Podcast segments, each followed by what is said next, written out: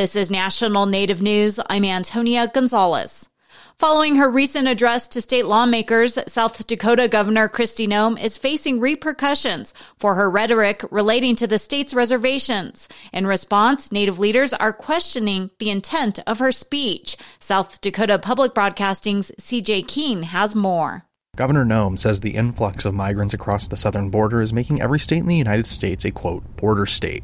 She says the state stands ready to send razor wire and National Guard troops to help Texas with the crisis. Noem alleges cartel affiliates, including a group known as the Ghost Dancers, are hiding in South Dakota's reservations. The fact of the matter is, is that for years we've known that these gangs and this violence is there and people don't talk about it but it needs to be a truthful conversation on what can we do to work together better to make sure that people are safe and that we really do have law and order ghost dancers are a support group of the Bandido motorcycle club but some took issue with the use of the group in the speech, including both Oglala Sioux Tribe President Frank Star Comes Out and Pine Ridge Democratic State Representative Peri Pourier. Pourier says Noem is using the issues faced by the tribe as a platform for national political ambitions. Are we trying to deal with it? Absolutely. Are we under resourced? Absolutely. I wish that was a part of her speech. Not gangs and cartels and ghost dancers. Create a big boogeyman that doesn't exist. We have real issues. We have economic development issues. But to go this far on this platform is disrespectful. Some political observers see Noem as a strong potential vice presidential pick for the 2024 Trump campaign. Noem did meet with Pourier following the speech and says she is interested in improving the relationship between state government and the tribes. In a statement, President Star Comes Out says Noem's speech is an effort to frame the situation at the border as a Republican crisis to re-elect former President Donald Trump.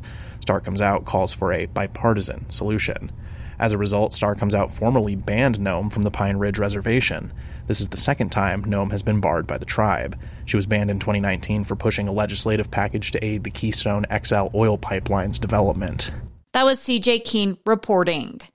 An inquest into Canada's deadliest stabbing incident in 2022 is over and 29 recommendations have been put forward. Myles Sanderson killed 11 people in the James Smith Cree Nation, leaving the community in shock. More from Dan Karpenchuk. The 29 recommendations include better access to addictions and cultural programming in prisons, reforms to how inmates are allowed unsupervised release, and having those with a history of domestic violence given a higher priority for arrest when it comes to breaking release conditions. Myles Sanderson was in breach of his parole conditions at the time. Chelsea Stonestand speaks for the Burns family, which lost six members. It's not perfect recommendations, but it's practical. At the end of the day, I think there's comfort in this inquest and the recommendations that are going to be implemented. The inquest was also told that inmates who receive psychiatric care in federal prisons are released with a week's worth of medication and then left to find their own doctor. Sanderson had been taking medications for ADHD while in prison. There were also recommendations for the Royal Canadian Mounted Police for more engagement with parole officers, more officers in some locations, and better communications with First Nations leaders. Rhonda Blackmore is the commanding officer for the RCMP in Saskatchewan. I think because there is a lot of positivity that can come out of those recommendations, uh, that we will work very hard to address those recommendations and uh, and do what we can to uh, to implement. Some First Nations leaders say the challenge now will be to make sure that affected agencies will act on the recommendations, which are non binding. Some of those leaders have also called for a national inquiry into the killings. For National Native News, I'm Dan Karpenchuk. And I'm Antonia Gonzalez.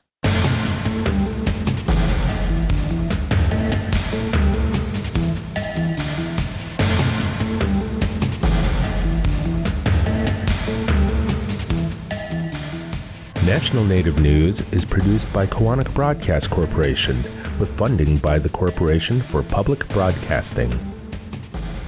Support by BNSF Railway, proudly supporting the nation's economy by moving the goods that feed, supply, and power communities across the country. More at bnsf.com slash tribal relations. Support for law and justice related programming provided by Hobbs, Strauss, Dean and Walker LLP, a national law firm dedicated to promoting and defending tribal rights for over 40 years. More information available at hobbsstrauss.com. Native Voice One, the Native American Radio Network.